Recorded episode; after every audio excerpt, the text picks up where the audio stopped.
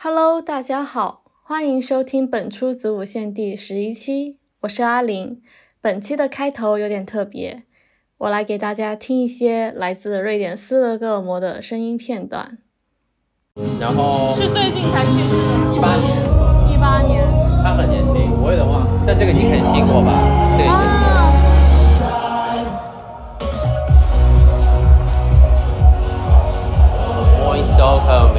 帮我搜一下他怎么死的吗？我有点忘了，我记得他是，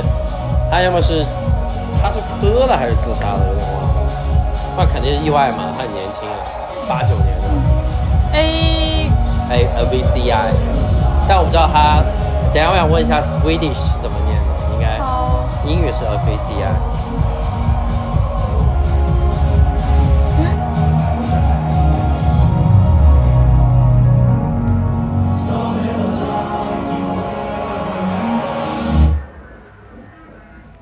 That's what significant loss。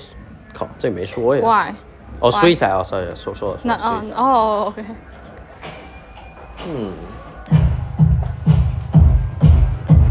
他才几岁去世的时候？算一下啊。二十八。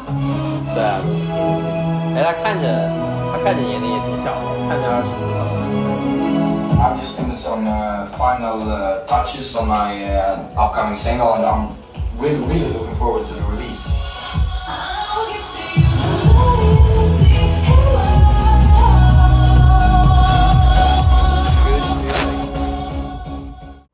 以上是我和三一在斯德哥尔摩 Avicii 纪念博物馆的一段录音，录制于二零二三年六月二十一日。在第二天，我们录制了第一次线下播客。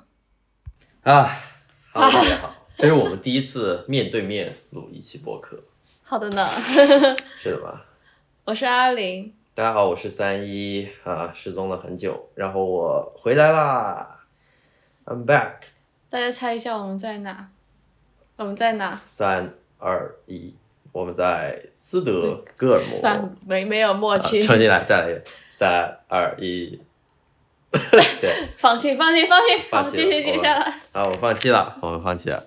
就是我终于见面了，在斯德哥尔摩，然后在我的申根签证要到期的前一天，准备离开。今天、哦、其实就是今今天哦，啊、应该没有问题的吧？没有问题。当天是可以的哈。当天肯定是可以的。哦，希望不要不要被挡在边境线之外。对，就终于见面了，这也是我们第一次面对面录播课哈。嗯哼，然后到目前为止，呃，三位主播纷纷都见过，很神奇。就是没有一起见过。对，就是各自都跟各自见过，但到现在为止，三个人都还没有见过。我们是什么时候认识的？第一次微信对话是二零二零年的十二月，还是二一年十二零年的十二月？应该是二。零年的十二月。嗯哼，对，唉，现在都几年了，都快三年了，了我的天呐，这太难了。但是肯定也跟疫情有关了，嗯，就是很久都没有办法见面，我们居然坚持了这么久。你能想到我们还是能做两年以上的吗？虽然没做多少期，但是一直在做哈。你当时，你当时应该也没有说想到能做比较久的时间，没有啊，我觉得就是你去听一些做的比较久的嗯播客，就是以朋友的形式去做，而不是以那种商业的形式去做的话，嗯他们其实都做了很久啊，就是嗯。大家初衷都是为了说，呃，既然聊我们的聊天内容这么有趣，那不如就录下来吧。对，我也要感谢阿林能做这么久，阿林有一半以上的功劳。剪辑。对对对，非常感谢。OK，so、嗯，你最近在忙什么呢？最近啊，给大家交代一下我在忙什么呢？最近在难过，我在当难过冠军。就是自从我从新加坡回到英国之后，生活就不是很顺利，然后整个人的心态就不是很好，然后经历了很长一段的非常难熬的时光，大概是这样。所以就是当我在不是很顺利的时候，我就喜欢把自己掩埋起来，然后不再向外社交啊，或者是呃像以前一样比较积极的跟外界沟通。对，所以就会消失掉。嗯，就是呃我自己有一个习惯，它就是之前我是在斯多葛学派看的嘛，里面有一个就是叫消极想象，就是我经常会把还没有出结果的东西往坏处想，或者是想一想最坏会是怎么样。有就有两种情况嘛，就是并不随我的心意，那我之前就已经想过了，他并不会呃，并不会给我一个惊喜，嗯让我觉得哇哦，怎么会事情怎么会变差，怎么会这样？那事情变好的话，那也很好，就是因为我已经接受了一个部分接受了一个不太好的一个现实。那么如果最后呃变得比较好的话，那我也会很开心。就是它相当于一个思维方式或者生活生活方式。然后我一直觉得这个还挺挺 OK 的，就是从我本科毕业到现在，因为大多数的时间我也确实过得比较顺利。然后当我经常的去想象一些不好的事情，然后我就会对现在的生活比较满意。就讲一个实例嘛，就比如说，如果我要去乘飞机，等一下我就要去赶飞机，那我一般一定会提前两个小时以上到机场。嗯但其实我知道，其实大概率我是会坐着等三四十分钟的。呃，我也想挺跟呃挺想跟阿林聊这个的，因为我知道你也是会提早比较久到机场的，是吗？嗯嗯，你提早提早到机场的原因是什么呢？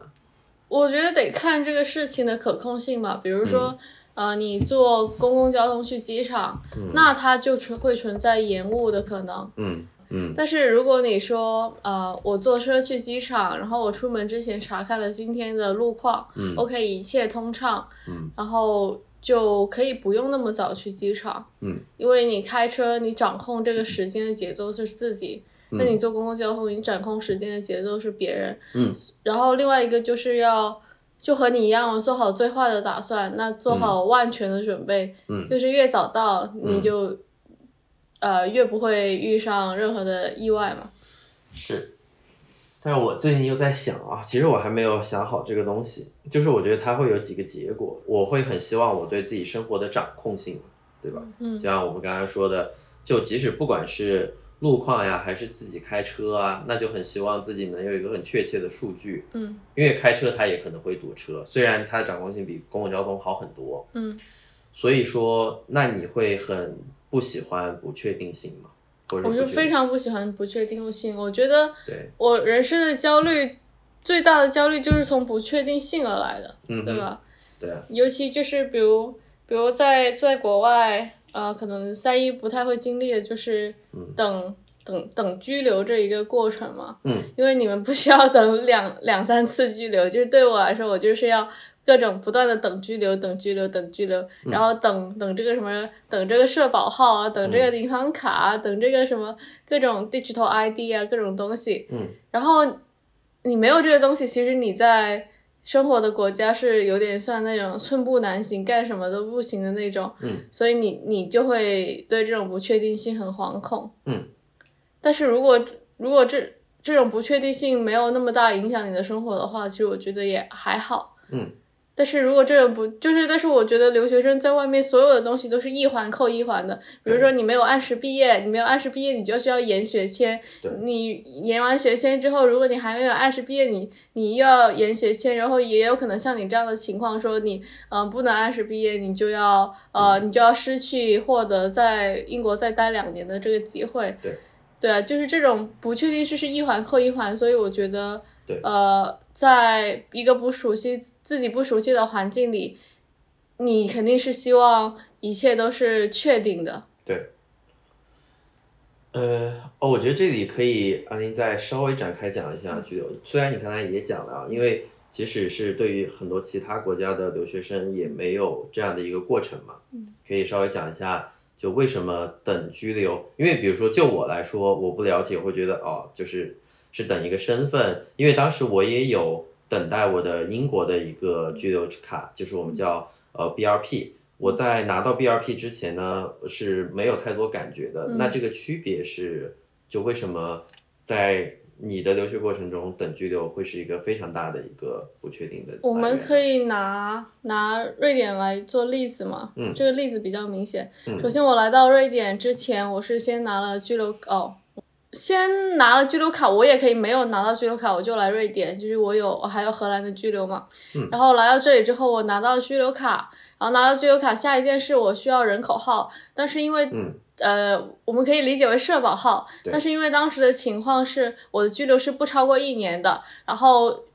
然后税务局是可以不给我社保号的，嗯。然后不给我这个社保号影响了什么？就是你看病会很不方便，嗯，然后你甚至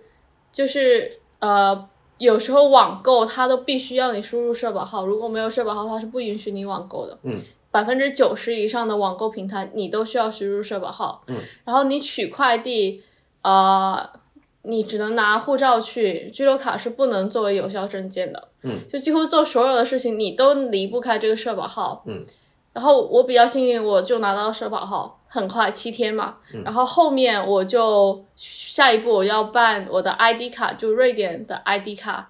然后这个卡呢，我就卡了我整整两个月，我就被嗯审、审核了，因为因为就是各个政府之间没有沟通妥当的问题，嗯然后审核了我两个月。就虽然我有人口号，我也可能可以买东西，可以去看病什么之类的，但是这个这个 ID 卡它和之前说的，因为只有护照能作为你的唯一证件，我在没有 i 拿到 ID 卡之前，我去拿快递也必须要拿护照，嗯。然后我没有拿到 ID 卡之前，我也没有办法办呃银行卡，嗯，然后银办银行卡是一个非常关键的事情。然后瑞典有一种 digital ID 叫做 Bank ID，、然后只有拿到了 Bank ID，你才可以去呃，就是登录很多网站是连到 Bank ID 上的。如果你没有 Bank ID，、比如我要想在网上购买处方药，然后你没有 Bank ID，你有人口号，你也是无法购买处方药的。嗯，就是这个是一环接一环接一环。就当我真正拿到 Bank ID、拿到银行卡那天，嗯，然后就有人跟我说 “Welcome to Sweden”，就是我在瑞典的正常生活才正式开始。嗯，所以这个就是这种不确定性是在是在我这段留学的期间，就是非常的非影非常影响我在最开始的时候。嗯，那我们就来聊聊不确定性嘛，就是你觉得你不喜欢、你恐惧、你讨厌它的原因是什么？为什么它因为会让你？因为它会让我嗯本身就不确定的生活增添更多的不确定性，就是生活的不便利嘛。嗯因为你你既然来这里，你是想呃比较舒服的在这里生活，嗯，但你会呃，这它只是一个例子嘛。然后对于其他东西的不确定性的话，我觉得这是和我们从小所接受的教育有关的。嗯就我们从小所接受的教育，就是你要好好的考中考，好好的考复高考。如果你高考不幸失败了，就会让你觉得啊，你的人生在这一环，嗯，卡断了。嗯除非你去复读，但是这个就会变成你人生非常重要的一个挫折，因为你在高考这一环卡断了。对。然后，然后高考完之后，你也要找到一份好的工作，甚至你在换工作期间，你的 HR 还要问你为什么会有这个 gap year，不是叫 year，是 gap months。，gap 为什 out 么为什么会有这个 gap months？、嗯就是这个就是我觉得是我们的教育所造成的。嗯就一方面，在国外我有看到过很多很轻盈的，呃，生活的方式，嗯哼，包括朋友，因为我印象非常深刻，就是虽然你当时只是随口提起的，就是你们你跟你的朋友去就去巴黎玩，好像是，然后你你的朋友就可以做到就是乘飞机，就是他就是只预留十分钟时间，就刚好赶上去，嗯。然后也很开心，嗯对吧？然后他也不焦虑，他嗯。他也没有说在赶的时候焦头烂额，嗯也没有说怎么办怎么办，只有只有十分钟，反正他就是开开心心的，反正最后飞机也上了。嗯然后我记得你当时还跟我说，就是呃，因为首先因为那天你预留了很多时间，然后你玩的时间也没有他多，嗯而且有一段时间还是有一些焦虑的。嗯就是我在想的一个事情是，呃，有没有可能我们其实只就是只有可能这么焦虑呢？因为因为像你所说，就是如果出了一个问题，对我们来说，可能它真的是个大问题。就比如说在国外，就是在这种一环扣一环，然后经常会有人说高考完了，只高考没考好没有关系，但是好像真的其实还挺有关系的。嗯不管是去复读，还是去了一个相对来说没有那么好的学校，当然它不会呃，不会让你的人生完蛋或者怎么样，但是我们要付出的代价好像真的也不低，嗯是这种感觉。所以你会怎么看待这种事情？我我觉得这这就是取决于你有没有就是背后强有力的支持。嗯然后其实就在我的初高中的环境下，嗯我周围的很多人其实他们就是家里都是非常富裕的那种，所以如果他们高考不好，那就出国留学啊。嗯，就就真的有朋友是这样子的嘛，呃，所以我觉得就是这种松弛感，很多方面是取决于你的生活到底有没有一个强有力的背后的支持。嗯当然，这个支持除了物质上，还有精神上的支持。对你的父母会不会一直给你灌输一个说没考好就没考好，没有什么大关系这种思想？但明显我我们的父母不会这样灌输嘛。嗯我们父母灌输的一直是高考非常重要，你不能考差哦，考差你就会怎样怎样怎样怎样。对这是一个精神和一个物质层面的东西。你如果没有这两个东西的后背支持，你就会非常紧张，这是人之常情嘛。呃，所以我也觉得，就是你现在还能比较正常。就是如果我遇到你这种情况，我早崩溃了。然后，但是我觉得你的父母给了你非常多的精神层面的支持。对对对，就是其实我真正非常 relief 的一天是，就是就那段时间我状态也不好，然后我就跟我妈妈打电话嘛，然后我妈妈也是想安慰我，我妈妈就说了一段话，她就是说，实在不行就回来吧，嗯 就这么着了。然后虽然他们肯定是在意的，然后我也，嗯，就并没有说解决了一些问题，但是我觉得他他他其实从根源上解决了一个很大的问题，就是说我是，呃，就不管怎么样，我都是有一个家可以回的。就这这这个家，我觉得不是物质层面上的家，是精神层面上的家。嗯我觉得阿林刚才说的很好，就是有很多时候，至少是我自己会把很多东西都归咎于物质上的，嗯就是啊，这个同学他家里面有钱，所以他可以随便怎么怎么样。嗯但其实我有时候发现并不完全是这样的，因为在我留学过程中，我也是属于。就是有很多周边的人都比，而且我在伦敦嘛，嗯就是有些小孩很多的，就是就基本上我身边的人肯定都是家庭条件应该是比我好一些的，但我发现他们也会很紧绷，原因就是因为就虽然物质条件好，但是家里面并没有让他觉得自己输得起。如你所说，我不知道你那个朋友啊，就我举个例子，可能他他可以接受航班晚点，因为他可以趴一下点另一班，但是他在其他学业上面的挫折，有可能就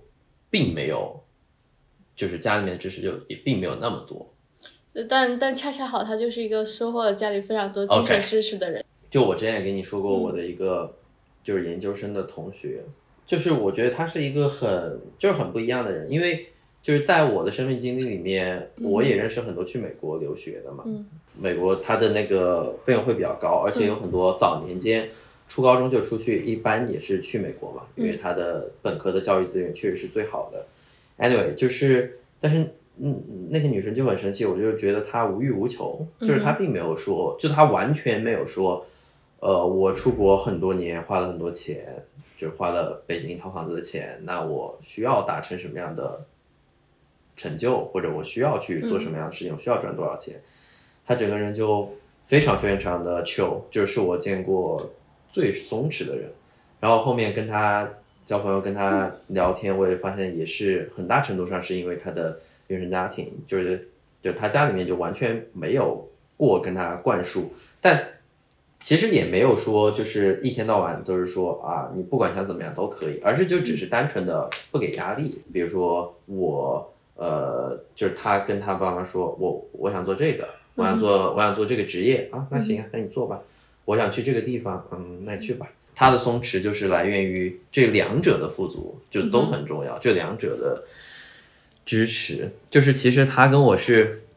嗯，经历了相似的事情，就是我们的嗯毕业设计就是都被卡了一下嘛，然后就我整个人就崩溃掉了，就我就是我完全崩溃掉了，然后他 就每天就非常的乐呵，以及周末还会去玩，就我当时是处于一个不能出门的状态，然后他会跟我说。啊，我周内呢会好好干活，但我周末一定会去玩，然后以及平时呃朋友聚会，就甚至还有一个很好玩的，就是说，就是他会比好多其他一切都顺利的同学更加的松弛，所以我就会觉得，这真的是一个，就是就是家里面和朋友的精神支柱。哎，我还想问阿林一点啊，就我们刚才说了那么多，你觉得最主要的还是原生家庭吗？还是说朋友也可能是一部分，并不一定说占比啦，而就是你觉得这个重要程度，就是说是怎样的呢？就是一个是家庭的支持，另外一个是自己的想法嘛。如果自己能想通，然后成为一个心大无欲无求的人，那那那也那也行啊。嗯。那自己自己想不通，自己还有一些就想要达到的目的，嗯，达到的生活，那那肯定没有办法变成一个无欲无求的人。理解。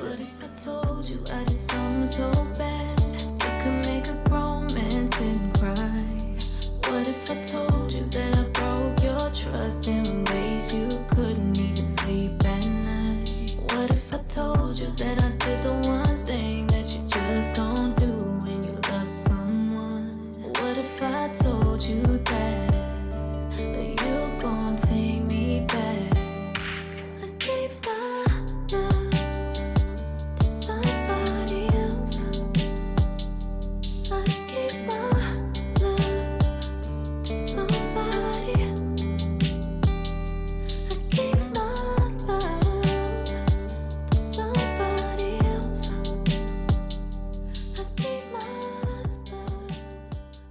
love. 我不想，然后今天他没有在场，就我们两个都认为不想是一个非常非常独立的人嘛，然后他有独立人格，并且就是就感觉他现在的人生是完全是由自己去在闯的，嗯，因为我有很多时候我能看到我认识的人身上有很多父母的影子。举个例子啊，就是之前有个学弟来找到我，嗯就是比如说想要申请，想要请教我一些问题，这样的呃学弟学妹或者是家长是非常多的。有一个有一个学弟就是一直是他妈妈来跟我沟通的，嗯就一直都是他妈妈，当然他已经大一或者是大二了。嗯然后我曾，当然就我的立场来说，我肯定也不可能就是直接说就是您，呃，放一放您的孩子，就是让他自己来，或许会更好。嗯这个也跟我们学校的环境会有关系，因为我们学校虽然不是在国外，但是总的来说是一个很开放自由的环境，大家也会去处理自己很多的事情。然后有有一次，我甚至就是很直接的，就是说，因为他妈妈是这样说的，就是，哎，你觉得我的孩子适合什么样的东西呢？就是那那我确实会很难回答，然后然后我就说，要不我们拉一个群，或者您让他加一加我，或者是让他告诉我。我记得当时我已经加了他的儿子了，但是即使是这样，还是他每次都来代替他的儿子向我问问题。那个时候他的儿子已经二十岁了。所以我当时就能感觉到，就确实就是家庭对于个人，因为我跟他的儿子是聊过天的，我不认为他的儿子是一个就嗯一点一点思想都没有，不能为自己做主的人。我是我认为他是一个呃非常非常有感知力，也也也有很多自己思考的人。嗯，但确实就是没有办法。对，那那我的点是因为我的我的父母就特别是我的妈妈，就我们可以像朋友一样谈的一个事情，可以开玩笑。然后还有一个点，我觉得是我妈妈做的非常好的一点，就是她从小她都会告诉我有很多东西她不知道，她不会。就这个其实我觉得也是挺少见的，就是她会让我觉得，就是她是非常在在甚至甚至是在子女面前都是很很谦虚的。我觉得这件事情是非常非常难以做到的。我在小时候并没有意识到这一点，当我长大了之后，我听到了很多朋友间的故事，然后我才发现，其实就是比如在我们中国有特别多的家庭，特别是父亲，他是会把子女视为自己的所有物，或者是体现自己父权意志的地方，因为在外的话。呃，自己的权利它并不是百分之百的，但是在家庭里面，那作为父亲，那说什么就是什么，这个在我家是不存在的。我觉得也是因为就是这些东西，才能让我能比较早的去独立吧。你怎么想的？就是刚才说的。我觉得独立这个东西，就不是说你跟父母好你就会独立，你反而跟父母不好，你你你独立的更快，不是吗？这这个就是中中中西方的区别了。嗯有很多时候，因为我前两天才听一个播客嘛，就是 Steve 说的一个播客，就是在美国有很多之后子女成年了之后是可以直呼父母的名字的嘛，嗯就是就是 Lucy、David，就是有的人啊，并不是所有的人。那在我们想象是，因为这个时候他们已经就是两两个人格就并没有在像儿儿就是年少的时候像交融在一起，就是黏腻在一起的东西，就完全分开了。嗯因为是分开的，所以就如同我们之间像朋友一样可以称呼姓名，他们也甚至可以像两个独立个体一样称呼自己的姓名。我觉得不一定是要关系不好，而是说就是父母有没有放下这件事情，嗯，就有没有 let you go。父父母有没有放开手嘛？对，我记就我有个朋友，然后他出国的时候就跟我说，他跟他父母说，呃，反正你们什么都不懂，你们只要给钱就行了。我觉得这是一个非常好的状态。嗯，要要看人了，就我们已经有非常呃强的生活经验，独立生活非常长时间，所以当出国留学的时候，我其实很建议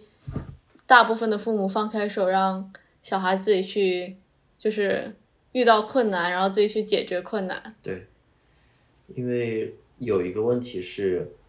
就是并不是，我觉得并不是父母都不懂，而是作为我们作为一个东方人来说，作为一个中国人来说，就到西方就是都是不懂的。就即使是作为我们作为孩子，作为一个刚到这里的人，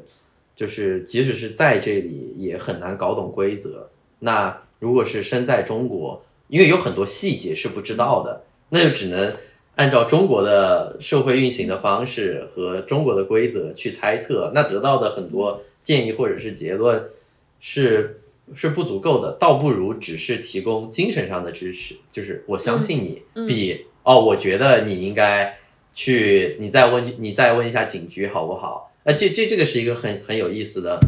两两种方式，就是我发现，就是就即使是现在我的父母去面对我的事情的时候，呃，他他们现在也会想办法去给我支一些招，嗯。但并不是说你你应该，比如说你应该再去问一下这个，你应该再去做一下这个，因为他的这句话的潜台词就是说你还没有做够嘛，嗯对吧？就是这个你是不是还没有想到？这个你还是不是没有做够？他们更多的就是说，哦，那那你去做吧。那这个意思就是说，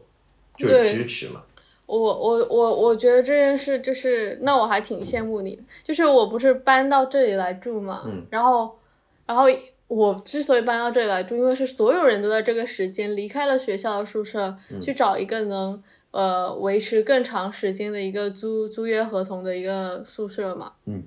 然后就所有人都这么做，然后我觉得我这样去做也是一件很正常的对事，也不是我一个人什么特立独行之类的嘛。对，但我爸妈听到这个反应就是很不好，嗯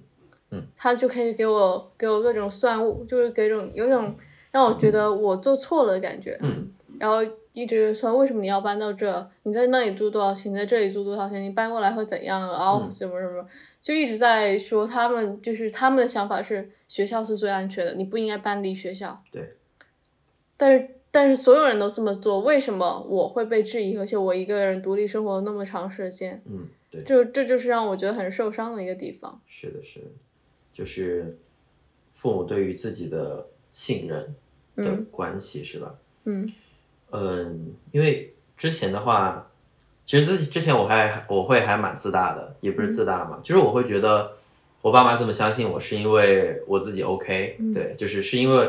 不管是我能力够强，还是就是我证明我能照顾好我自己，所以他们才能放开手。但是我现在会觉得，也是最近思考，也就真的是就是两方面一起努力嘛，就是第一是我爸妈他们他们是有相信我的能力的，嗯对。我本科不是搞了很多事情嘛，嗯。虽然也不见得怎么怎么样，但是就我我之前还挺纳闷的，嗯。就因为我其实也不太缺钱嘛，就并并不是说我很有钱，而是说我爸妈给我的钱也还够用嘛，就两三千、三四千，反正够用的。我没有说我想买个东西我死都买不了。嗯。然后那段时间我一直想挣挣钱，原因其实就是因为就我爸妈是从商的，对于我对于我来说，我想要获得他们的认可就是挣钱。就比如说山东的，那那他他是考编，对，嗯因我我我其实我觉得我是今天，可能是现在我才是仔细的去想，因为我本科我真的一直很迷惑，就我很奇怪，就是我为什么这么想挣钱？嗯就我真的会想，因为有的时候挣钱挣的我，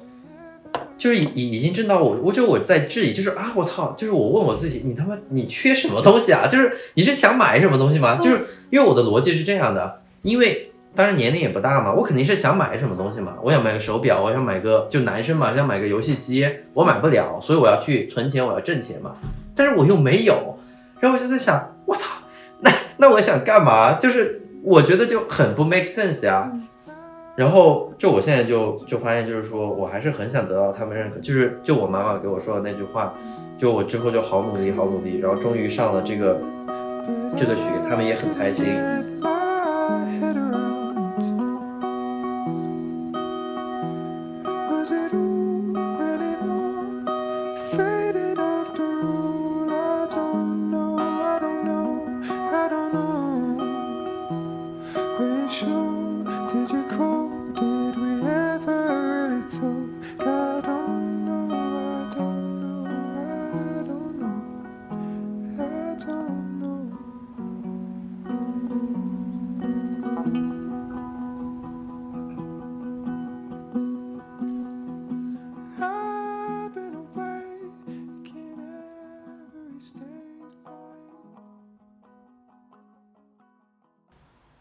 就其实我这两天，其实我这两天其实休息得不太好，就是我又，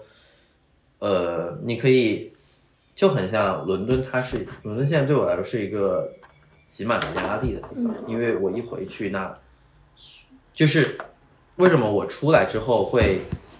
感觉好很多，是因为你们的人生轨道跟我的人生轨道完全不一样嘛，就我是说很细节的，就你们毕业的时间不一样，嗯就你不会一天到晚都在说毕业的事情。嗯那我一回去，那就是所有人就是 move on，嗯就是就是所所有人做的所有的事情都在提醒我，我脱轨了。嗯对，就是那每一个细节，那都是一个小的刺激的点，就很正常啊。那比如说我的室友，他就是聊，哦、我爸妈要来了，对吧？爸妈呃毕业的时候要来，嗯。我要呃，操，这个这个毕业礼服真贵呀！就前两天我的那个朋友在跟我说，哦就是我当然我不会说，嗯就是我不想听或者怎么样，但是这件事情也确实会给我压力，我也不想就是说给我自己压力，就是说，就哦，我我就得是一个完全一点感觉都没有的人，因为很显然做不到嘛，就是这件事情，所以我就感觉就是我离我的问题又越来越近了，就是我出来玩就是说跑开跑开一百米，跑开五十，跑开一百五十米，现在我要慢慢就又被拉回去了，这种感觉。那你会后悔吗？就后悔当时毕设的时候前期没有没有发力一下，到后面好像看似在无可挽回的时候才想起应该努力。嗯，是这样的，其实这件事情我觉得不好说，确实是不好说的。原因是，呃，这也是让我很难过的一点在于，我这次之所以不顺利的最大的原因是真的是沟通，就是沟通，就是这个沟通不只是言语上的沟通，就是我我是不是真的理解到了。理解到了老师想让我做什么，以及我在做的过程中，我有没有真正理解到老师言下之意。但我、嗯我觉得这样的想法其实不是很好，因为嗯，就作为一个设计师，嗯，我觉得你现在就有点处于没有自己坚持的状态，你觉得吗？对，就你一直在想啊，老老师想让我们做什么，这不回到我本科的时候，老我们都在揣测揣测老师的想法，而不是说我我这样设计是有我的理由的，然后我一定能说服你。嗯，对，我就觉得这样就会觉得我他们的设计教育不是，就是这个老师他的设计理念好像不太对。嗯我完全能理解，是这样的。就我现在对于设计决策来说，非常的胆怯，就非常非常的胆怯。但原因也是，就比如说我的这个第二次答辩，我、我已经尽全力了，嗯就是我尽全力去，全是我自己去相信我的这个东西，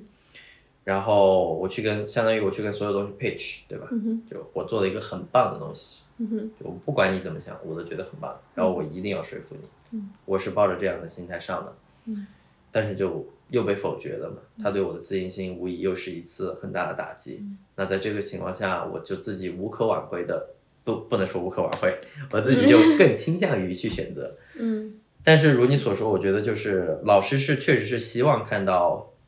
自己做决策，甚至是固执的那一面的，因为那个才是真正的设计师嘛。嗯对就是我，我之前一直有一个自己很自豪的一点，就是我做事从来不后悔。嗯哼但是我仔细想一下，原因也是因为，就是我人生的重大的决策点或者转折点，确实结果都很好，嗯所以就没什么好后悔的呀。我我不可能说，我因为我公交车没赶上，我后悔。大家所谓的后悔都是大事儿嘛，对吧？嗯所以就当我当我最近不顺的时候，我是真的有后悔，我有很多很多后悔的事情，之前我从来没有。就原因就很简单，只就就就是因为大方向我觉得没有问题，小方向我不 care，对啊，就出了什么问题我不介意。但是之前之前我甚至有 panic attack，就是什么 panic attack，、就是我没有办法控制我自己，我就是双手狂抖，然后一直重复一句话，就是我我我有一个很好很好的朋友，就是他他能接住我的一切情绪，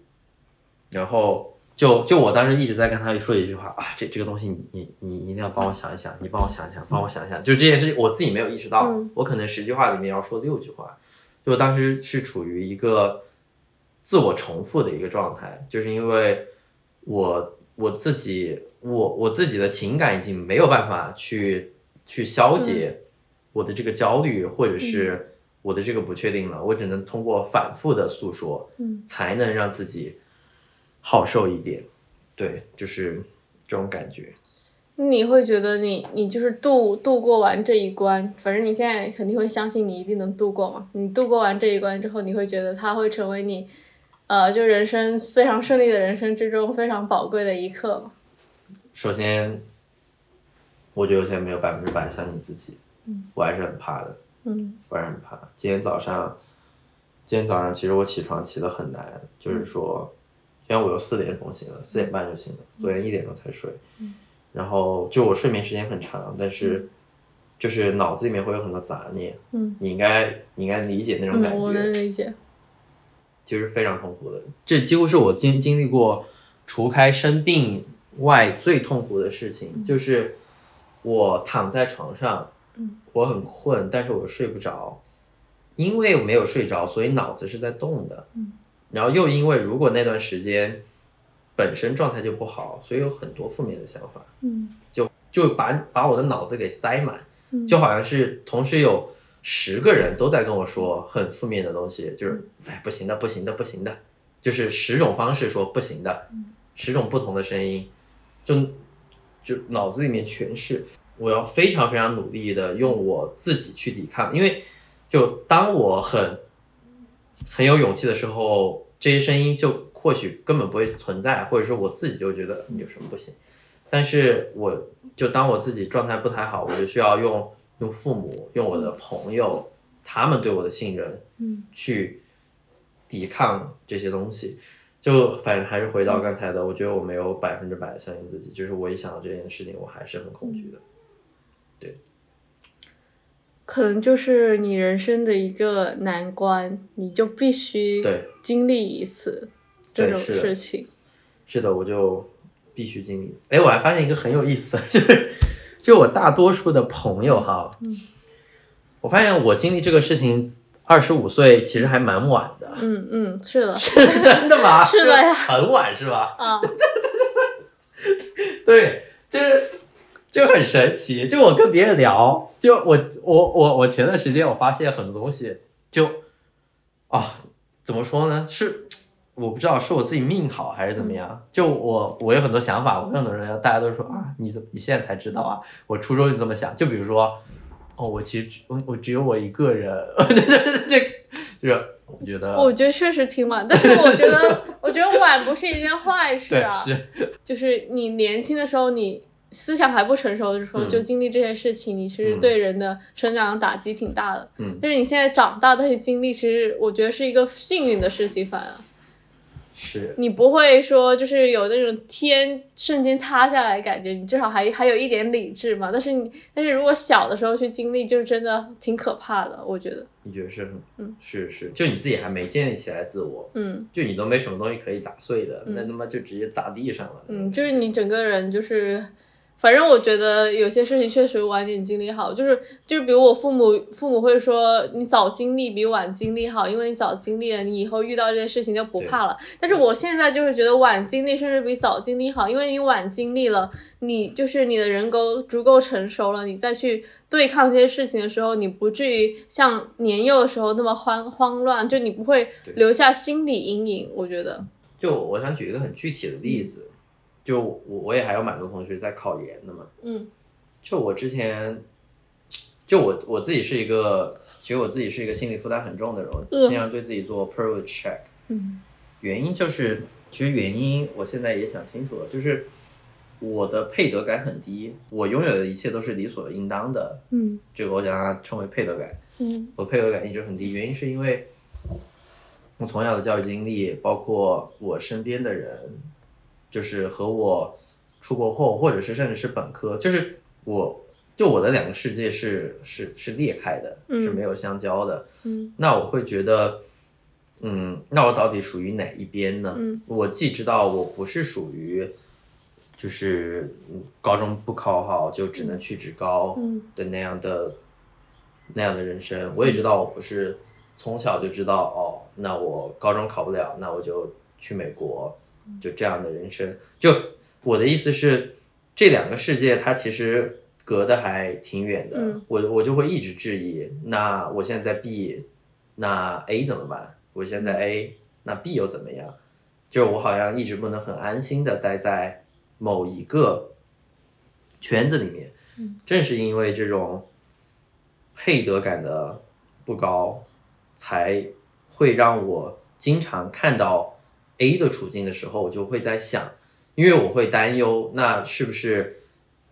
我本该经历 A 的事情？嗯因为我很幸运，或者是我逃逃脱了，甚至有一种罪恶感。因为我的前女友她之前就不是考研嘛，她有考两次，就我能看到有多么多么的难。就我觉得我所经历的这个事情跟考研就很像，就是我尽全力了，就是我知道我尽全力了，我身边的人知道我尽全力了，我甚至付出了我的身体健康和我的精神健康，就不可能，就我很难再要求自己再进一步了。嗯，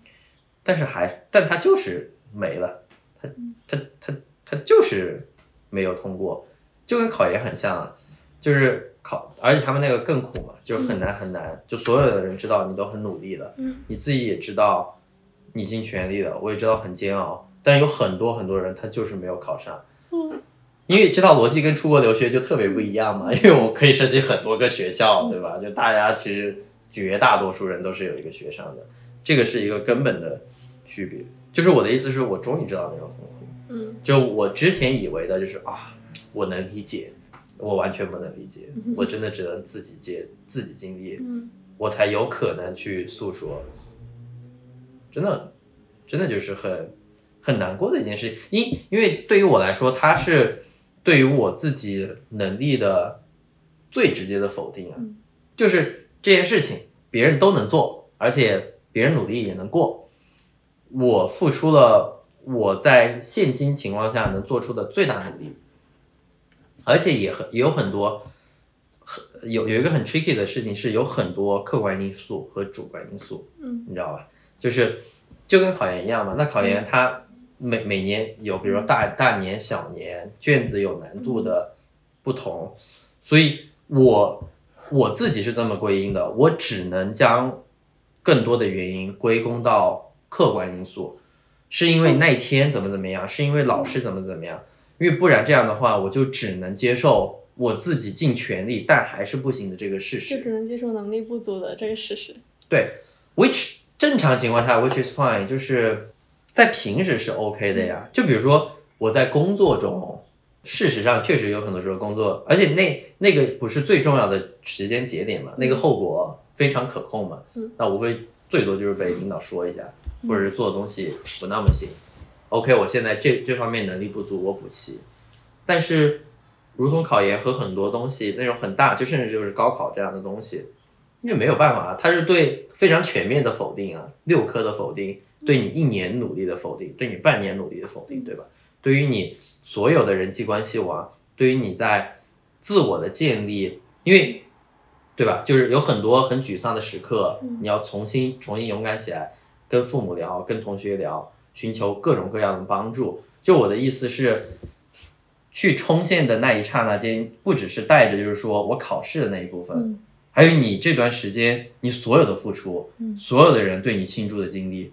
都是一种否定。嗯那这件事情对我来说伤害是很大的。它不仅仅是说哦，这个卷子是五十九分没有过，而是说在支持我做完这张卷子的人的事情，是不是就都还是不行？我觉得这是你人生必须上的一课，对，终 终究会有这么一天，但只是你晚了一点，上。就是不。哎，等一下，我就想问一下，其他人被上课的时候是什么时候呢？我觉得一般就是初中、高中，我觉得可能初高什么中中考吗？还是说初也不是中考，中就是这个东西不一定是个考试，这个东西是对你自己是就是信心，就是你需要接受一次信心被严重打击的一刻。我靠，我好像，但是，呃，那那我还想问一下，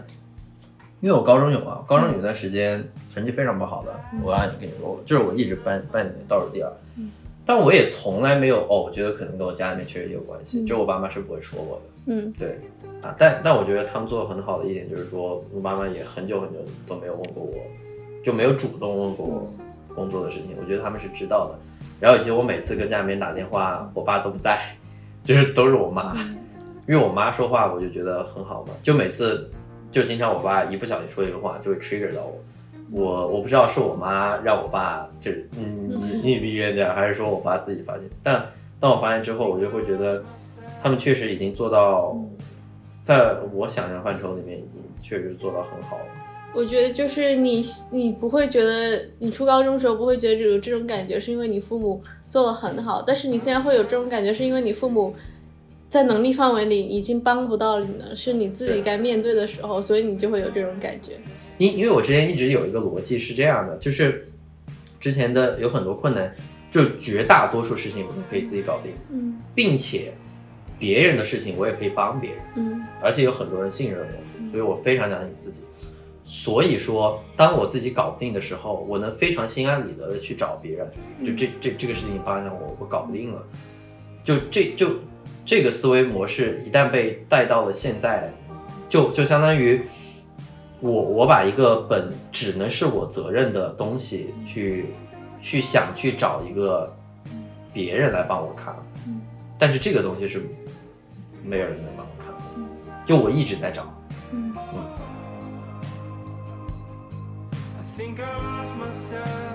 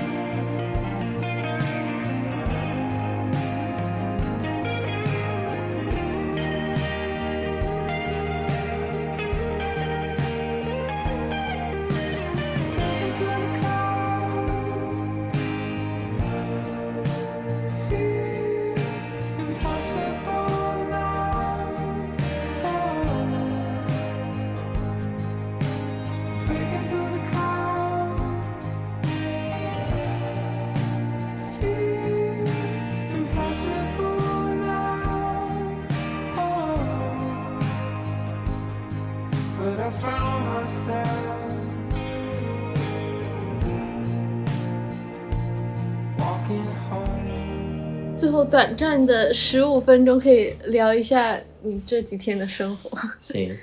然后给大家讲一下我在斯德哥尔摩的神奇经历，就是这两年还去了蛮多地方的，但这这两天的经历真的是，我觉得倒不是说，嗯，有多么多么的劲爆，而是说就很神奇，就会给给给给人一种，呃，际遇的感觉，嗯，就会有一种很温暖的感觉，它也治愈了我。全是这样的，就是前段时间我整个人很负面，然后嗯，原因刚才有大概聊一下，就是因为我之前的思维习惯是把事情往坏处想，嗯嗯哼，我也是，对，把事情往坏处想，在我一切总归顺利的时候是一件好事嘛，嗯哼，对啊，但是我发现它在逆境的时候是一个非常大的问题，嗯因因为因为生活它就是不太行，就是有很大的压力，然后你再往坏处想，那那这就更更难受。，对，那我整个人就会陷入一个非常负面的一个情绪的自我反馈的机制，然后我就会发现，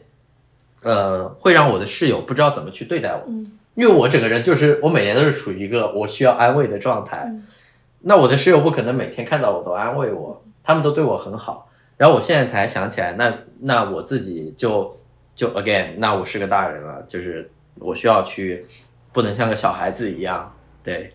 虽然这样说的很搞笑啊，我二十五岁了，我不开心我就会挂在脸上，但是我现在还是这样的。然后我觉得，那我压力大的，我有很多东西就是自己去吞下去的。然后我不是出来了嘛，嗯呃，出来旅行有一个很大的很大的好处是，前两天那些朋友他们都不了解我，嗯，要是我跟他们讲我最近有多么的麻烦或者是不好，第一，他们大家也没有那么熟，别人没有那个义务；其次呢，我自己觉得，就连我这么愿意去跟别人诉说啊，我很不好的人，我也会觉得，哎，是不是有点不太行？然后我也会觉得有点麻烦，因为他们也不够了解我。那这个时候，我终于可以把我自己置于一个 OK，那我就是一个就是什么事情都没发生的人，那我就我终于又重新的回到尝试去回到那种就是就是不就是生活嘛，生活有难的一面，也有好的一面，那我就去经历就好了。之前是操，生活可真难啊，那我就难难难难难难难，然后现在是哎就就过呗，然后我终于抽离出来就很好，然后。我的一个朋友给我推荐了一本叫《从负债负债两千万到心想事成每一天》的一本书，它里面有一个嗯句子就写的很好，就是我的愿望终于要实现了，我的愿望快要实现啦。是其其实我觉得这个翻译不一定是很好，对对，对于国文来说是一个有一点无厘头的一句话。它它的总的意思就是说，不管我遇到什么事情。你都要告诉自己，我的愿望要实现了，因为不管它是一件好事还是一件坏事，就是积极心理学嘛，就是所有的事情它一定，呃，会朝着你想的那个方式去发展，以及还有吸引力法则，就是我是一个快乐的人，那我就会吸引快乐，那我就也会延续我的快乐。对，我觉得我之前是能做到的，然后我现在需要这些理论的基础基础去让我重新的高兴起来。好，那么就说到我在。丝巾发生的事情了，就是昨天第一天，第一天我们下雨，我们要去一个饭店，然后走到一半，然后下大雨，我也想着会不会它关门了，想不到那个雨小了一点，我们出来之后，对，就看到了双彩虹。对，因为这里再细致的描写一下，其实我当时，我当然也说嘛，我说有点囧，有点背，是吧？就是我们其实有点背，就是就雨下到必须要躲的情况下，我们就去了一个教堂。然后在教堂躲雨，但是当时我也是挺开心的，呃，我没有说很那啥，但是但是想一想，也可能就是因为我们去躲了才能看到嘛。嗯、那如果直接走了，anyway，那可能就看不到了。嗯、就不管怎么样，呃，少了任何一环，我们都看不到那个彩虹。嗯，对啊，那我会觉得这样一想，所有的事情都会变得有趣起来。对，那个淋的雨是有趣的。躲雨的时候也是有趣的，看到彩虹的时候是觉得自己很幸福的。哇，那个彩双彩虹，我操，那个大的那个彩虹真的很亮，嗯，越来越亮，很神奇的。嗯，而且我会觉得它是一个积极的循环嘛，嗯，对啊，就是因为我相信嘛，就为什么是积极循环？就是我相信，即使下雨了，我淋了，嗯，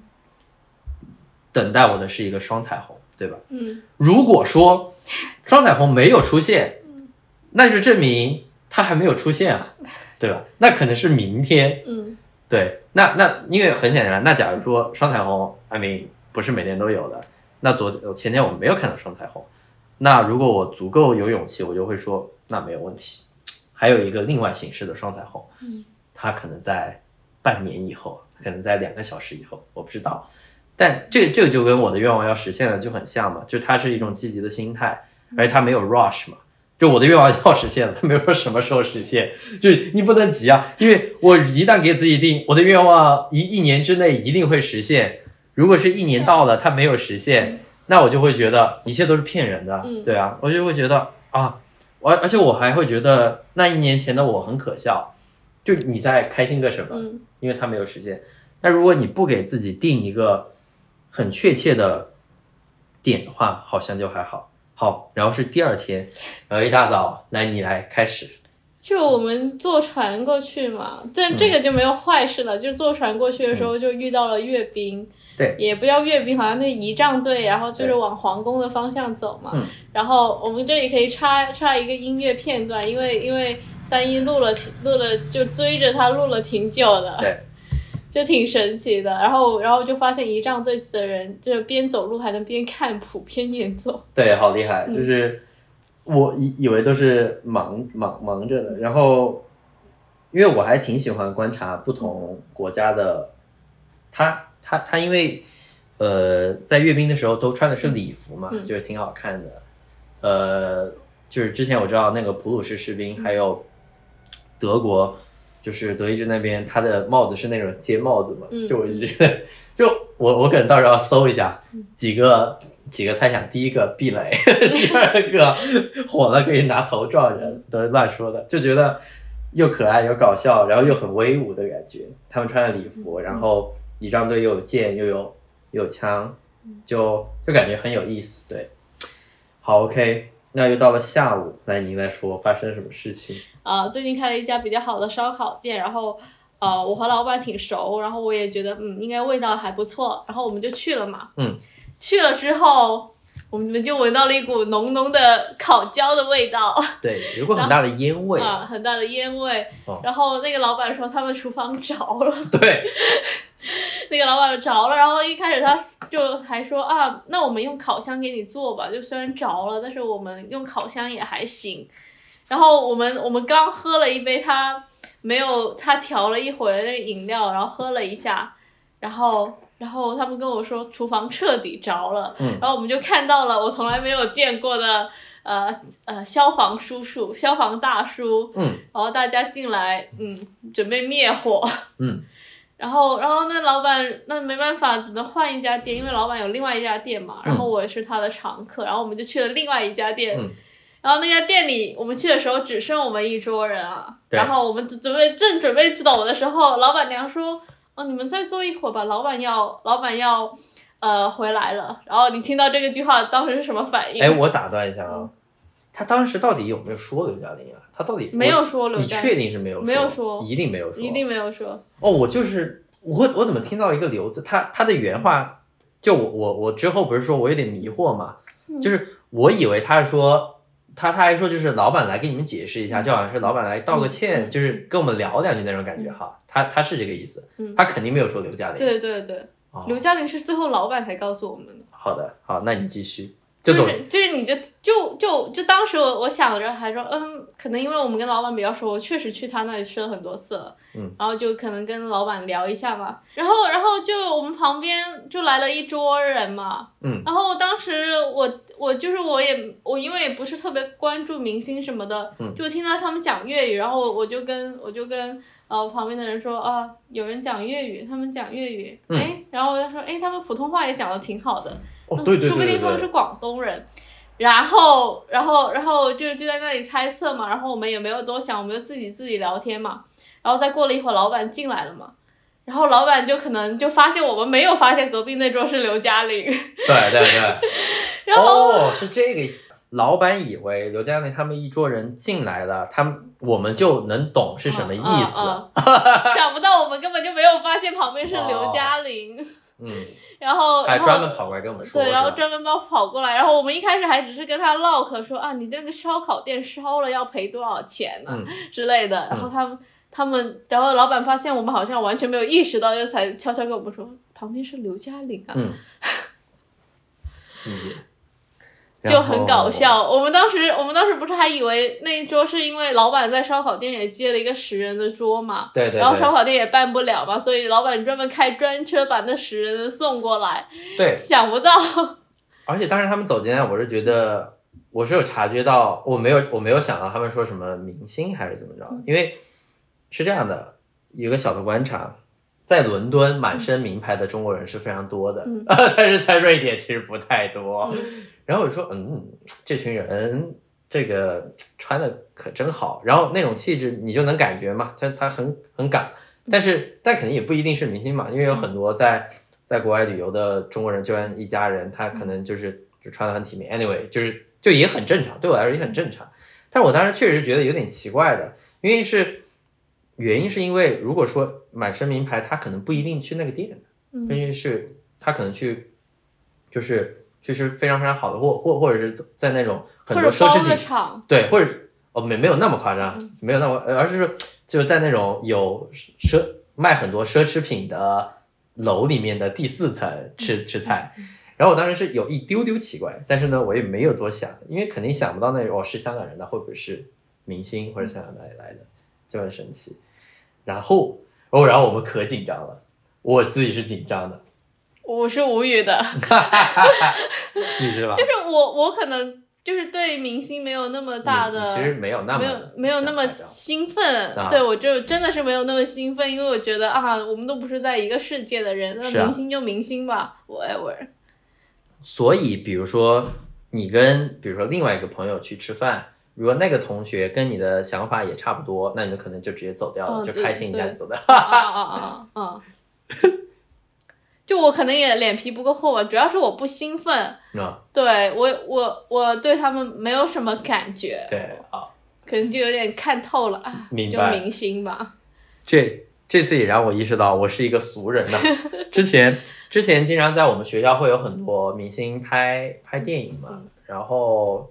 反正就怎么说呢，不是说近距离接触，反正就是说走两步路能看到明星的机会还是非常非常多的嘛。嗯啊，但是我每次都不屑一顾，就是嗨，真是凑什么热闹，真是。然后我终于知道为什么了。是因为我知道我去凑热闹不一定连人都不一定能看得到，我就会觉得嗨真无聊。但是真的发现，呃，有明星坐的非常非常的近，然后自己还有机会去合一张照，我还是很想合照的。对，但是毕竟我我今天也在跟我的朋友说嘛，还是很幸运。呃，刘嘉玲的江湖地位还是不太一样，就是 对我昨天也说，就确实，比如刘嘉玲，而她还跟梁朝伟是那种很传奇的人物。对，你可以说一下你去找他合影，呃，我就很尴尬，我就出去厕所出来，你们说，哎，他们要走，他们要走，那我那我就冲过去，然后还把我还被他旁边的人挡了。我一开始想的就是坐一会儿再过去，嗯，但是但是我但是你们你们就是他要走，他要走，我就很无语，然后那个过去呗。然后像还是被挡了一下，但是相当于是就刘嘉玲就人还很好嘛，刘嘉玲还很好。非常，他他说哦，take a selfie 啊，然后然后还说要不要去外面光线更好，嗯然后我们就一起照了一张合照，啊，谢谢阿宁老师给到了这么神奇的一个体验，那我觉得挺震惊，就是我觉得对，就比如就如你观察所说，因为斯德哥尔摩斯德哥尔摩没有游客，对啊，所以他们就非常的放松，就是连连连安保都没有，就只有两个司机站在外面。对对对对，哦，一般情况下按理说可能是因为正常来说都会有安保的对，。有安保的，是是是。就我们仔细想一下，为什么能够很幸运的遇到刘嘉玲，跟她拍个照，让让我觉得一天很有意义，可以跟朋友们吹吹牛逼。哎，你知道我怎么去？我们当时是四个人拍照嘛，嗯算上刘嘉玲，嗯，然后然后我就发了嘛，然后我朋友问梁朝伟在哪儿。我当时是在照片的最左边嘛，我说梁朝伟不是在最左边吗？啊，很无聊啊，很无聊，不好意思啊，这很无聊，但是就让我能跟朋友有吹吹逼的机会。但是我仔细想想，你想啊，为什么我们可以去？为什么老板愿意跟我们说，对吧？就老板完全如果我们不熟，首先是因为你们之前经常去，跟老板有个关系，有一个熟客。然后我还觉得我们在烧烤店的时候，我们态度也是很好的嘛，而且我觉得我们也很关心他，就是说，就怎么样啊，有没有关系啊，而不是说哦，我今天带人来，对我觉得我们完全没有这样嘛，我我今天带人来，你搞什么？或者是说，或不一定要这么命，而是说，就是我们整个人处于一个很无语的状态，很消极的状态啊，那行吧，行吧，行吧，我觉得这这个很正常嘛，是一个大概率会有的状态嘛，就很很觉得很麻烦啊，行行行行行，我觉得我们是处于一个，哎，我操，火警，然后我操，着火了，然后我还说一句话，我说，呃，我们本来来这吃烤串，结果看烤厨房，然后就我觉得，就 again 就对于我来说嘛，就是就是这种积极的心态，就才能让我有勇气去去往前走嘛，就即使很扯、很好玩，或者是不那么顺利的事情发生，我就就是就是呃，就我前两天在我的备忘录就有写，就是如何和困难和痛苦共舞，就是 dance with difficulty and pain，是我觉得我一直没有学会的一点，因为对于我来说，痛苦就是痛苦，或者是说，呃，难关就是难关，我必须要马着脸，呃，哭哭，跟朋友哭哭，然后，呃，让大家搀扶着我一起去度过，呃，当然当然 OK，呃，朋友们，我没有那么脆弱啊，我不是嗯非常那什么的人，这，对，就是在非常大的难关的时候，呃，对，然后我还有觉得就是。就我觉得老板也是觉得我们是不错的人嘛，嗯。就愿意甚至愿意跟我们交朋友，因为我们还就到了新店之后还在关心，就是啊，那是不是要停业，是不是要怎么样？就我的意思就是说，不只是因为坏事，不是或者是不顺利的事，它一定会导向顺利的事，还因为我们一直在关心生活，嗯。我们一直在尝试着用善意和善良嗯。去面对这一切，它才会导向一个很有意思的事情。你觉得呢？我觉得是这样的。那那如果说我们闷闷不乐的去吃饭，嗯。然后吃吃完饭啪一下就想走了，或者是这是第一次去，那老板可能也不会很 bother 的，就是说非要把我们留下嘛。嗯对，对，OK，那来，我来呃，准备准备准备登登陆飞机，给你配一段，对，然后录完这段呢，我们就要出发去吃个饭，然后我就要去机场了。去机场，然后重新面对我在伦敦或者是接下来可能并不，并不算太容易和快乐的生活，但是我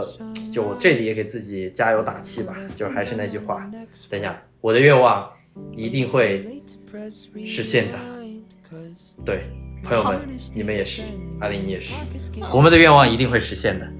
拜拜拜拜。I know I should be flexing billion dollar bills, but I'm not Mr. Brightside. I don't deserve a spotlight. I'm dreaming on a red eye as reality seems to fly by. I miss texting my best friends, but my phone's on airplane mode, and I feel so alone as I look out the window and see everyone waving below.